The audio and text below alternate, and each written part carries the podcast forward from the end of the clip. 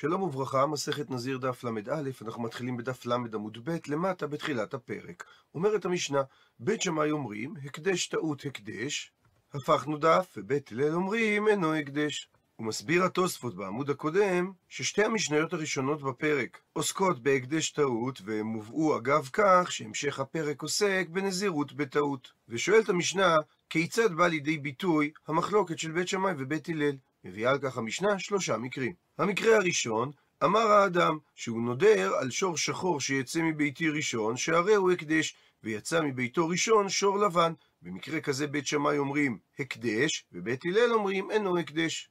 המקרה השני, אדם אמר דינר זהב שיעלה בידי ראשון הרי הוא הקדש, ועלה בידו ראשון דינר של כסף. במקרה כזה בית שמאי אומרים שהדינר הוא הקדש, ובית הלל אומרים אינו הקדש. המקרה השלישי, אדם אמר חבית של יין שתעלה בידי ראשונה, הרי היא הקדש, ועלתה בידו ראשונה חבית של שמן.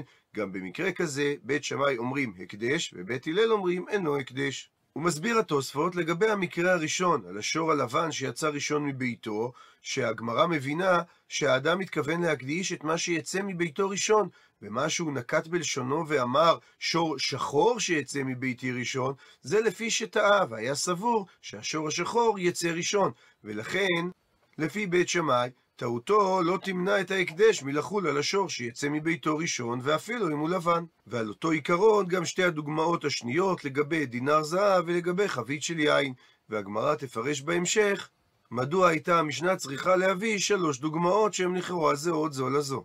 ומצטט את הגמרא את המשנה, בית שמאי אומרים הקדש וכולי. ושואלת הגמרא, מה טעמה הוא דבית שמאי? מה הטעם? מה המקור לדבריהם שהקדש חל גם בטעות? עונה הגמרא, דיאלפינן, תחילת הקדש מסוף הקדש. משמעות הביטוי תחילת הקדש זה החלת קדושה, מה שאדם עושה כאשר הוא מקדיש דבר, ומשמעות הביטוי סוף הקדש זה המשכת קדושה שכבר קיימת על דבר אחר. ולומדים בית שמאי את דין החלת קדושה מחדש מדין המשכת קדושה בתמורה. מה תמורה? אפילו בטעות. אף הקדש אפילו בטעות. ונעיין בהסבר התוספות שנדפסו בדף למד ג', שיש דין שאומר תמורה חלה אפילו בטעות, כמו שאומרת הגמרא במסכת תמורה, רבי יוסף ברבי יהודה למד מזה שכתוב אי יהיה, לרבות שוגג כמזיד, שכתוב בפסוק והיה הוא ותמורתו יהיה קודש, ופירש רבי יוחנן שם שאדם שעולה ושלמים עומדים לפניו, והוא רצה לומר על בהמת החולין שלפניו, הרי זו תמורת העולה, ובטעות הוא אמר שהיא תמורת שלמים, או שהיה סבור לומר שחור יהיה התמורה, ואמר לבן יהיה התמורה, שבמקרים כאלה חלה התמורה על מה שהוא אמר, אפילו שהוא אמר את זה בטעות. ועל אותו עיקרון לומדים בית שמאי, כמו שתמורה חלה בטעות, גם הקדש יחול בטעות. ולכן, במשנה שלנו כאשר הוא אמר שור שחור שיצא מביתי ראשון יהיה קדוש, ויצא שור לבן ראשון, השור הלבן קדוש. כי בעצם הוא התכוון לומר השור שיצא מביתי ראשון יהיה קדוש, וזה לא משנה אם זה שור שחור, ולא משנה אם זה שור לבן או אדום. והסיבה שהוא אמר דווקא שחור, בגלל שהוא היה סבור שהשור השחור הוא זה שיצא תחילה. ובית הלל לעומת זאת אומרים, הני מילי תמורה. הדברים הללו, דהיינו הדין שהקדש חל בטעות, זה דווקא לגבי תמורה, אבל אחותי הקדש בטעות לא מחתינן, הורדה של קדושה בטעות לא מורידים, דהיינו הקדש לא חל בטעות. הוא מסביר התוספות בדף למד ג' שבית הלל אומרים שאומנם בתמורה חל הקדש בטעות, מפני שמדובר על המשכה של קדושה קיימת, מה שאין כן כאשר באים להוריד ליצור הקדש חדש, במקרה כזה לא חל הקדש בטעות, מפני שבית הלל סוברים שלא לומדים תחילת הקדש מסוף הקדש. מקשה הגמרא, ולבית שמאי שאמרת שהם לומדים תחילת הקדש מסוף הקדש, מה יעדין אילו אמר אדם, הרי זה תחת זה לחצי היום. זאת אומרת שבהמת החולין תהיה במקום בהמת הקורבן, אבל זה לא יחול מהרגע הזה, אלא מחצי היום ואילך. מי הוויה תמורה כבר מהאי שעתה? האם בהמת החולין הופכת להיות קדושה כבר מרגע האמירה? ודאי שלא, אלא עד דמתי חצי היום הוא דהביה תמורה. רק כאשר יגיע חצי היום, יחול על בהמת החולין דין התמורה, שפשוט שהיא אינה תמורה עד שיגיע הזמן שהוא קבע, ורק אז על פי דיבורו חלה עליה הקדושה מחצות ואילך. החנמי, כך גם במשנה שלנו, לשיטת בית שמאי יחול ההקדש רק לכי מגליה מילתא. רק כאשר יתגלה הדבר למפרע שהתקיימו דבריו, שהוא אמר שור שחור שיצא מביתי ראשון, ורק אז תחול הקדושה עליו. וכל זמן שלא נתקיימו דבריו, אז אין כאן קדושה כלל. וזה לא דומה לתמורת טעות, שהרי שם אני מקיים את דבריו, את מה שהוא הוציא בפיו, למרות שאין פי וליבו שווים. יש גזירת הכתוב שחלה התמורה, אבל לשנות את מה שהוציא בפיו, כמו שרצינו להסביר בשיטת בית שמאי, לא מצאנו דין כזה בתמורה. ואם כן, לא ברור ההסבר בדברי בית שמאי, שהרי הוא אמר במפורש שההקדש יחול על שור שחור, על דינר של זהב ועל חבית של יין, כך שאין סיבה שההקדש יחול על השור הלבן, על דינר הכסף ועל חבית של שמן. ומכוח השאלה הזו, מביאה הגמרא הסבר אחר בדברי בית שמאי, ומאיר הראש הערה לשונית, שבעצם הגמרא הייתה צריכה להשתמש במילה אלא, והיא לא משתמשת בה רק משום שלא הוזכר אמורה בתירוץ הראשון. אמר רב פפא, לכך נאמר את המילה ראשון בדברי המקדיש, כאשר הכוונה לכשיצא ראשון. הוא מסביר התוספות בדף ל"ג, שרב פפא סובר שבית שמאי לא למדו הקדש מתמורה, לומר שהקדש בטעות הווי הקדש, כך שהשור הלבן הוא קדוש. דאבדאי זה לא דומה לתמורה, שהרי בתמורה אנו מקיימים את דבריו, ולעומת זאת בדין המשנה אנו סותרים דבריו, אם אנו מקדישים את השור הלבן. אלא מה שאמרו בית שמאי שהקדש טעות הווי הקדש, הכוונה שהשור השחור שיצא ראשון הוא יהיה קדוש, אפילו שהוא לא יצא ראשון מן הבית, אלא שיצא שור לבן ראשון מהבית, שעדיין ניתן לקיים את דבריו, שכאשר הוא אמר שחור שיצא ראשון, מדובר על מציאות שיש לו שברים שחורים הרבה, והוא התכוון לומר, השור השחור שיצא ראשון משאר השברים השחורים, הוא יהיה קדוש. מקשה הגמרא על הסברו של רב פפא, והשור שחור כאמר, הרי הוא אמר בלשון הנדר שור שחור, מי לא עסקינן דלית לילה היי? האם הלשון הזאת לא כוללת מקרה שיש לו רק שור שחור אחד? ואם כך, לא ניתן לפרש שהמילה ראשון מתייחסת לעניין ראשון מבין השחורים האחרים, אלא ראשון ליציאה מהבית. מתרצת הגמרא לא צריכה, לא דיברה המשנה על מקרה שיש לו שור אחד, אלא בהכרח צריך לומר דאית לי טרן תלתה, שניים או שלושה שברים שחורים, כך שניתן לפרש את משמעות המילה ראשון בהתייחסות לשור הראשון שיצא תחילה מתוך שאר השברים השחורים, שהוא יהיה הקדש, ומשום אחי לא שייך הקדש בשור הלבן שיוצא ראשון מהבית. וממשיכה הגמרא, ובית הלל לעומת זאת אומרים שאף שור אינו קדוש, שהרי אם כן שכוונת דבריו להקדיש איזה מן השברים השחורים שיצא תחילה, שיצא בראשון מבעלי. הוא היה צריך לומר רק את המילים שיצא ראשון, אבל מזה שהוא הוסיף את המילה מביתי, משמע מדבריו שהוא התכוון רק לשור השחור שיצא מן הבית ראשון לכל שאר השברים. ולכן לפי בית הלל לא התקיימו דבריו, ואף שור אינו קדוש. אמר לי, שואל רבא ממקום שנקרא ברניש לרב אשי, היי, ההסבר הזה של רב פפא בדברי בית שמאי לא מסתדר, שהרי זה לא הקדש בטעות הוא, אלא הקדש בכוונה הוא. מסביר המפרש שכיוון שרב פפא הסביר שכאשר האדם אמר את המילה ראשון, דעתו להקדיש כל שור שיצא ראשון מהבית, בין אם זה שור לבן, בין אם זה שור שחור, אז אם כך זה נחשב הקדש בכוונה, וזה לא מסתדר עם לשון המשנה שבית שמאי אמרו שזה הקדש בטעות. מתרצת הגמרא שצריך להסביר בדברי בית שמאי שזה נקרא הקדש בטעות משום דעת אי לדיבורי כמה. הוא מסביר התוספות שאכן זה הקדש בכוונה, ואין כאן טעות לפי ההסבר של רב פפא בדברי בית שמאי. והסיבה שקראו לזה בית שמאי במשנה הקדש בטעות, זה לפי שבתחילה יש לטעות בלשונו של המקדיש, ולומר שלשור הראשון שיצא מן הבית נתכוון. כך שהיינו חושבים שגם השור הלבן שיצא ראשון יהיה הקדש, אלא שאנו מפרשים דבריו שהוא רצה לומר ראשון באופן יחסי לשברים השחורים שיצאו מהבית. ומזה שרב פפא העמיד את המשנה שלא מדובר על הקדש בטעות, אלא על פרשנות בכוונתו של הנודר, משמע לגמרא שרב פפא סובר שלבית שמאי הקדש טעות לא הווה הקדש.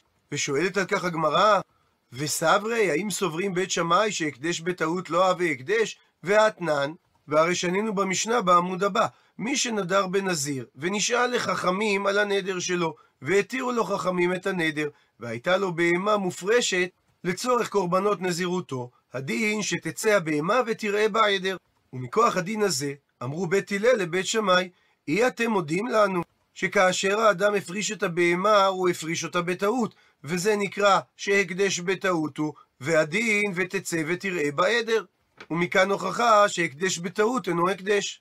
עד לכאן לשון המשנה, ומוכיחה מכאן הגמרא, מכלל דסברי בית שמאי שהקדש בטעות אבי הקדש, שניתן להסיק משאלתם של בית הלל לבית שמאי, שבית שמאי סוברים שהקדש בטעות הוא כן הקדש, וקשה על מה שהסקנו מדברי רב פפא, שבית שמאי סוברים שהקדש בטעות אינו הקדש. אלא מתרצת הגמרא, שכך יסביר רב פפא את דברי בית הלל במשנה, שבית הלל הוא דקטאו, הם טעו, וסברי שטעמאי הוא דבית שמאי במשנה שלנו, זה אכן משום דהקדש בטעות אבי הקדש. ובעקבות כך אמרו בית הלל לבית שמאי, שזה לא מסתדר עם מה שהם מודים על נזיר שנשאל על נזירותו, שהבהמה שהוא הפריש תצא ותראה בעדר. ואמרן להון, והשיבו להם בית שמאי, שהם לא הבינו אותם נכון, מפני שהטעם במשנה שלנו, שהשור השחור שיצא ראשון מבין שאר השברים השחורים הוא הקדש, זה לאו משום הקדש בטעות הוא, אלא משום דעת אי לדיבורי כמה, שהנודר שיבש את דבריו, ובמקום לומר, השור השחור הראשון שיצא מביתי, הוא התבלבל בלשונו ואמר, השור השחור שיצא מביתי ראשון. אבל בית שמאי אכן סוברים שהקדש בטעות אינו הקדש, והביטוי הקדש בטעות שהם אמרו במשנה זה רק ביטוי מושאל.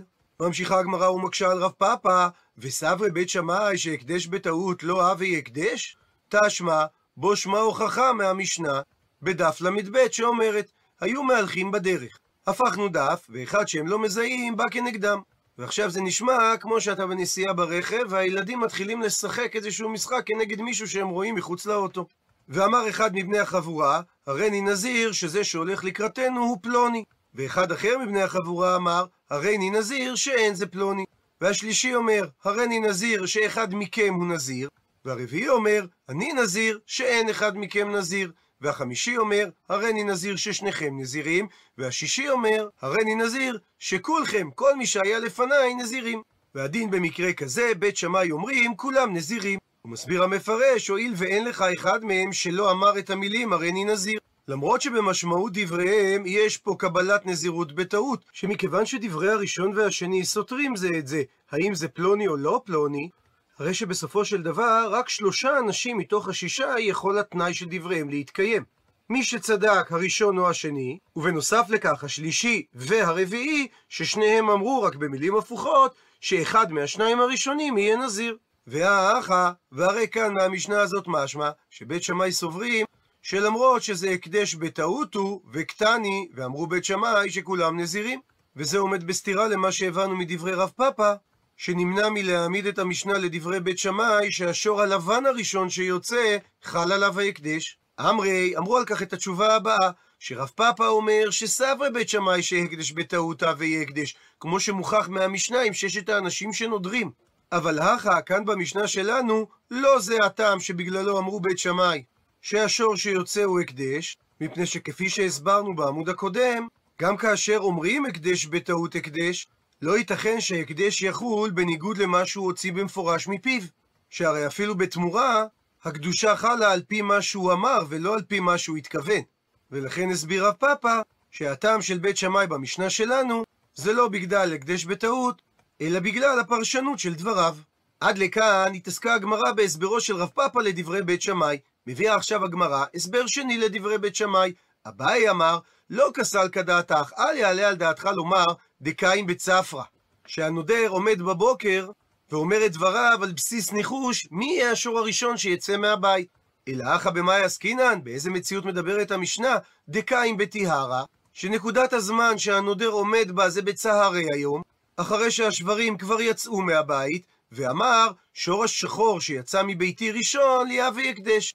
ואמרו לי, האנשים שראו את השברים שיצאו מהבית, לבן נפק, השור הראשון שיצא היה לבן. ואמר להון הנודר, איה וידענה, אם הייתי יודע דלבן נפק ראשון, לא אמרי שחור. לא הייתי אומר שור שחור שיצא מביתי ראשון, אלא שור לבן שיצא מביתי ראשון. ומסביר התוספות בדף למד ג' שעל בסיס דברי הנודר הללו, ברור שהיה דעתו לכל מי מהשברים שיצא ראשון מביתו.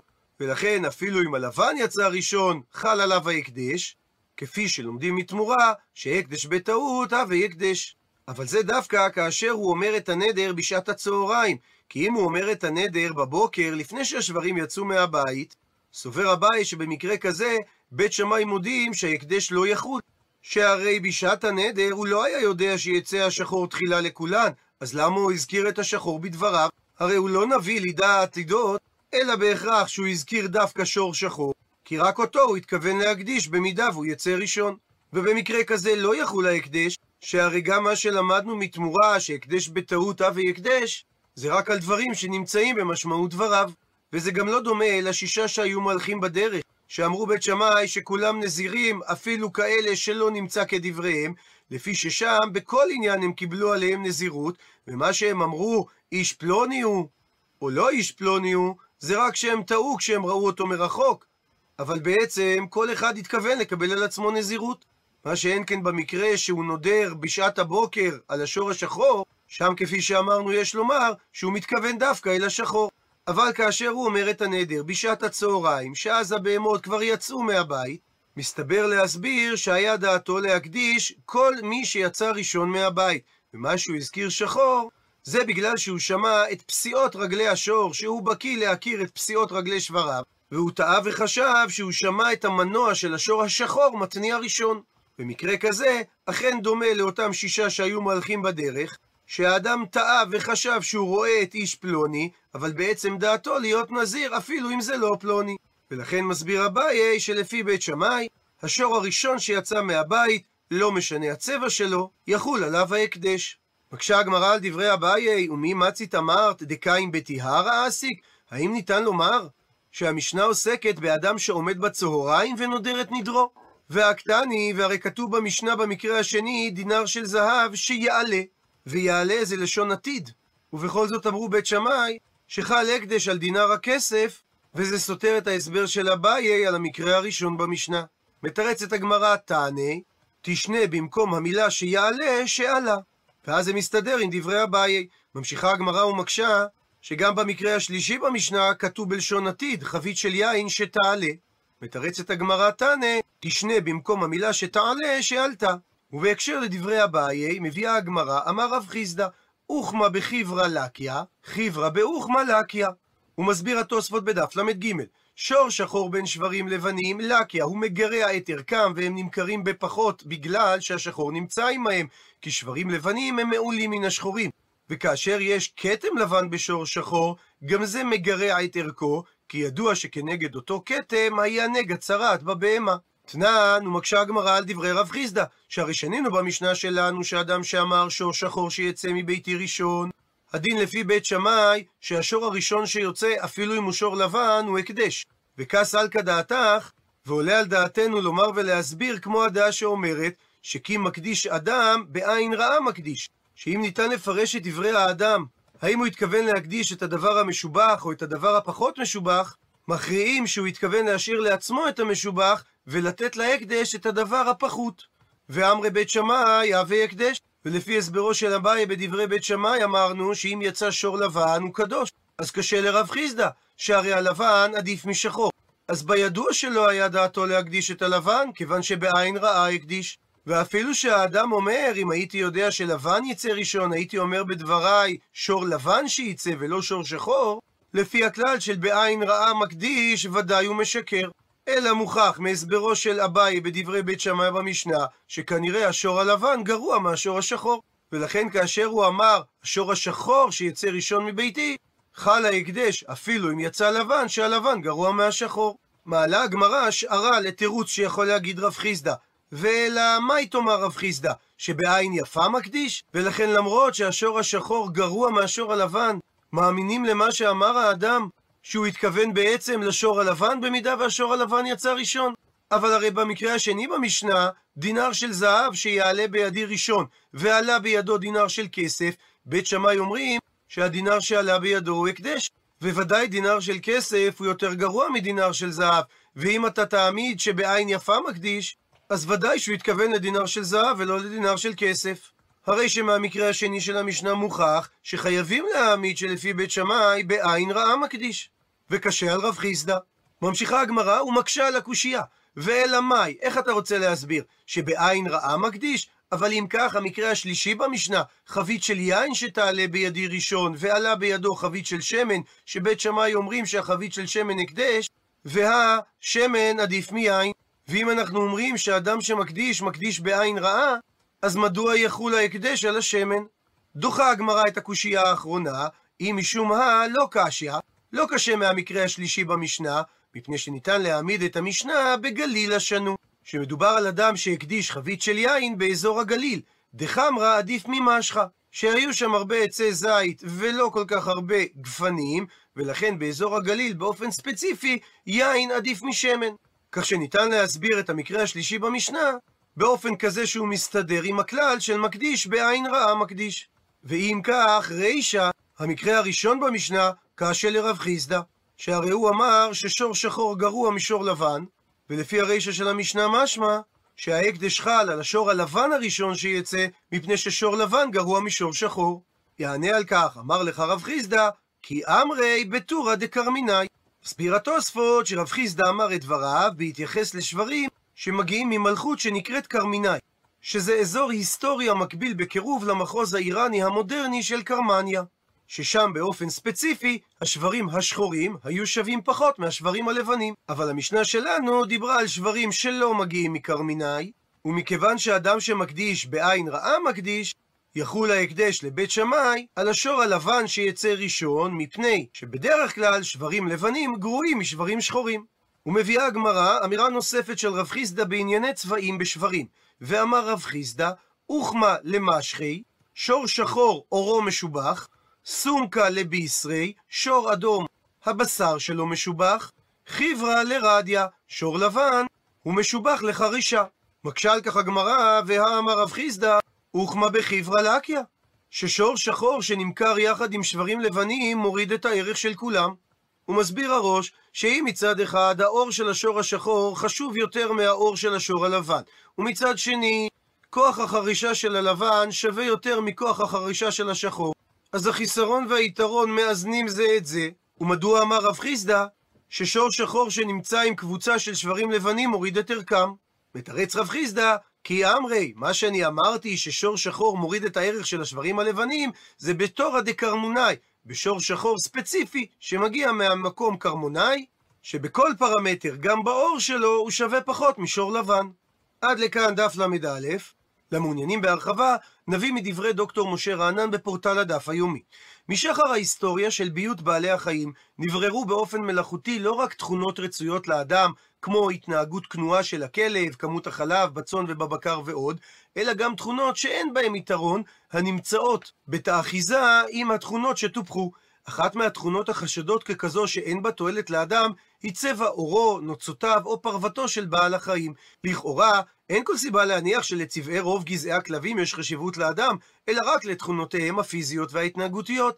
ייתכן אם כן שהצבעים המאפיינים את הגזעים השונים נבררו באופן לא מודע במהלך הביות יחד עם התכונות הרצויות. אבל בתיאור המובא בסוגיה שלנו מוזכרים שלושה גזעים המתאימים לפונקציות שונות, אבל שונים גם בצבע פרוותם. גזע שחור מתאים לאורו, גזע אדום לגידול עבור בשרו, וגזע לבן לחרישה. גזעים המתאימים לבשר מצטיינים באיכות הבשר, הוספת משקל מהירה, אופי נוח ועוד. ניתן לשער שהגזע ששימש לחרישה הצטיין בחוזקו, ויחד עם זאת היה גם שקט וממושמע. השור השחור לעומת זאת יועד לאורו, משום שהוא היה התוקפני ביותר, והיה צורך למהר לשחוט אותו. גם בימינו צבע פרוות שברי הקרב הוא שחור או חום כהה, ועל תוקפנותו של השור השחור לומדים גם בגמרא במסכת ברכות, העוסקת בהפסקה בתפילה בגלל סכנה מתקרבת. אמר רבי יצחק, מי שראה שברים פוסק, דתני רב הושעיה, מרחיקים משור תם 50 אמה, ומשור מועד כמלוא עיניו. תנא משמע דרבי מאיר, רש תורה בדיקולה, סליק לאגרא ושגי דורגת מתותח. כאשר הראש של השור עדיין בסל והוא אוכל, תברח ממנו כמה שיותר מהר, תעלה לגג ותזרוק את הסולם. ועל כך אמר שמואל, הני מילי זה דווקא בשור שחור וביום דניסן, מפני שהשטן מרקד לו בין קרניו. לאור מטרות טיפוח גזעי השברים, לכאורה אין חשיבות לצבעיהם, שהרי אין הם תורמים להשגתן, אך כפי שנראה ייתכן ואין הדבר כך. בגזעים הקיימים היום יש חשיבות גם לצבע עצמו. גנים של צבעים מסוימים עלולים לגרום לתופעות לוואי שליליות. תחום אחד למשל, שבו כנראה קיים קשר ממשי בין צבע הבקר לבין תכונותיו, הוא נגזרת של ההבדלים בשיעור ספיגת החום על ידי צבעים שונים. מסתבר שיש יתרון לגוונים בהירים שהם מתחממים פחות, ובקר עם הצבע הזה יכול לשהות זמן ממושך יותר במראה, וכתוצאה מכך הוא עולה במשקל בקצב מהיר יותר. במחקר אחר נבדק הקשר בין צבע הפרווה לבין טמפרטורת פני הגוף וקצב הנשימה בשברים משלושת הצבעים שהגמרא מזכירה אצלנו. נמצא שהצבע השחור הביא לעליית הטמפרטורה וקצב הנשימה הגבוהים ביותר, ואילו בצבע הלבן נמצאו הערכים הנמוכים ביותר. בצבע האדום נמצאו ערכי ביניים בין הלבן והשחור. בשברים שחורים מגזע הולשטיין קצב הנשימה היה גבוה ב-35% והטמפרטורה ב-14% בהשוואה לשברים לבנים מגזע זה.